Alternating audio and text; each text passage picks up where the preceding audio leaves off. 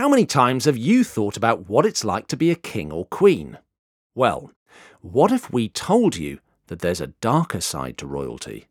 And that more often than not, life as a prince or princess is anything but a fairy tale. From the creators of Even the Rich comes a new podcast called Even the Royals, where hosts Brooke and Aricia pull back the curtain on royal families past and present from all over the world. Even the Royals covers everything from stories you thought you knew, like Marie Antoinette, who was actually a victim of viral propaganda campaigns. What followed was a series of impossible to believe events that led to her eventual beheading. Or Catherine de' Medici. History branded her as a cold and power obsessed manipulator and assumed she was responsible for one of the most devastating massacres in French history. But as an orphan, she spent her life as a powerless hostage. And her determination to rise to power and preserve her dynasty led to some dark places and desperate measures.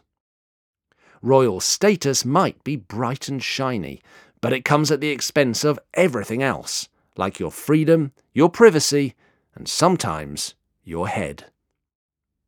I'm about to play a clip from Even the Royals. Follow Even the Royals on the Wondery app or wherever you get your podcasts.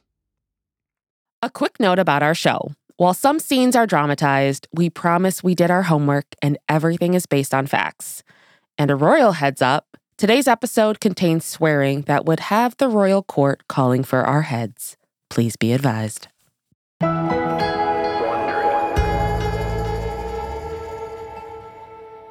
So, Brooke, you and I have been friends for a long time. Yeah, and you know what? Honestly, not long enough.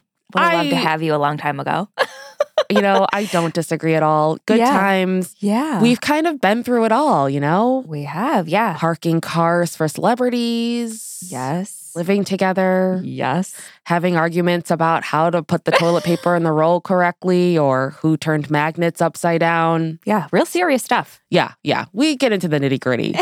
and here's something else I think our listeners should know about us we live and breathe rom coms. Mm-hmm. Literally, I feel like that's one of the times where I'm being completely serious. yep.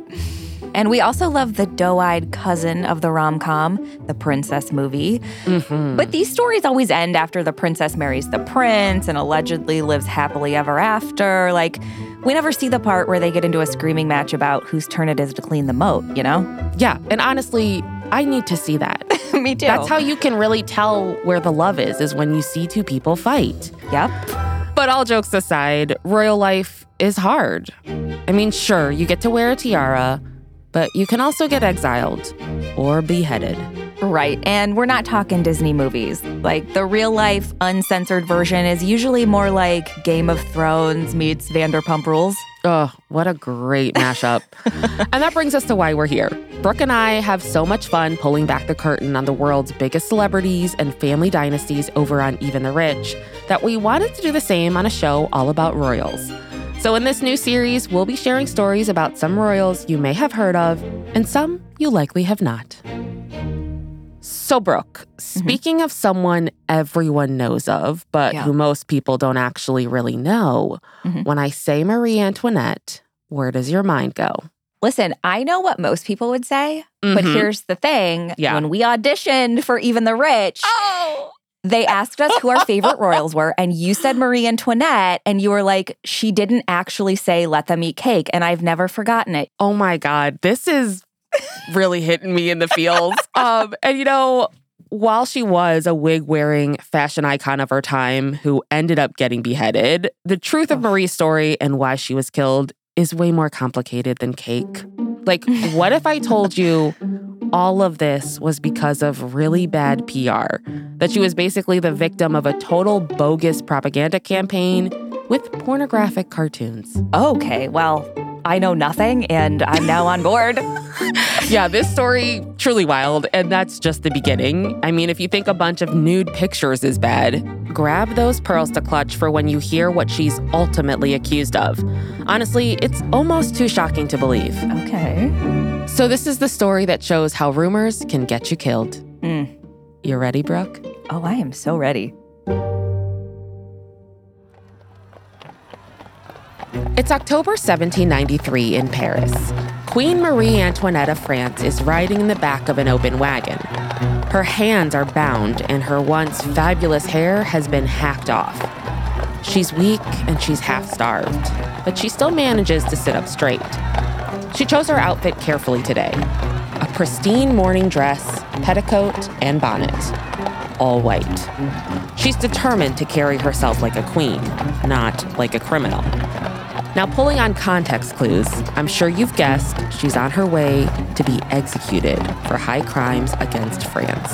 I did have a feeling maybe that was happening, yes. Yeah. So a huge crowd gathers in the Place de la Révolution to hurl insults at Marie. Now, most of these insults are about how she's a traitor and a sexual deviant. Marie wants to yell back at them, but the people didn't listen to Marie during her trial, so why would they now? And part of her is like, fuck them. But then she thinks of her kids, and a pit forms in her stomach when she wonders if her children will remember her as a villain too. Mm-hmm. Marie finally arrives at the center of the square. Her eyes shoot up to a platform where the executioner and the guillotine await. It's only a few steps to the top, but for Marie, it might as well be a thousand. She shrugs off the soldier who's leading her to the stairway. She doesn't need or want his help. She's doing this alone. But with each step, her pulse speeds up. She reaches the top of the platform and stares defiantly into the executioner's eyes. He pushes her forward and forces her head onto the chopping block. She catches one last glimpse of the blade dangling overhead. She can't believe it's come to this. When she first came from Austria and was introduced as a future Queen of France, people cheered her in the streets. They saw her as a force of change. What did she do to make them turn against her so dramatically? How could they swing so violently from love to hate? She still can't fully understand it. A wooden collar is closed around her neck, and her thoughts swirl. Was there something she could have done differently? Could she have listened more? Fought harder? Maybe people would have loved her if she'd acted like someone else. Someone less foreign, less independent, less Marie Antoinette like. Or maybe not. Maybe because she was a strong woman in a world run by men, she was always doomed to a fate like this.